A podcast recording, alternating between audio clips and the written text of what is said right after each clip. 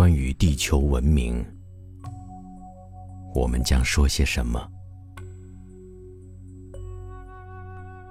它是用浅蓝色玻璃铸成的鲜艳球体，有一条保持卷曲和舒展的闪亮而清澈的细线，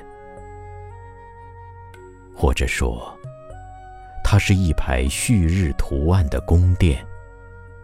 巨大的门在苍穹急剧升起，它的后面走着一个没有面孔的怪物。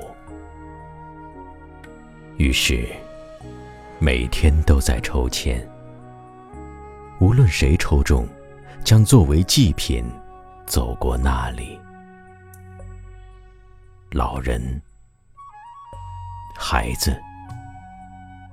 年轻的少男和少女，或者，我们可以用另外一种方式说：我们生活在金羊毛里，在一片红的网里，在一片云茧中，悬挂在一棵银河树的枝干上。而我们的网，用符号制成，作用于耳目的神秘符号，爱情的指环，一种在内心回响的声音，塑造我们的时代，我们的轻快，颤动而婉转的语言。我们根据什么才能编织成界限？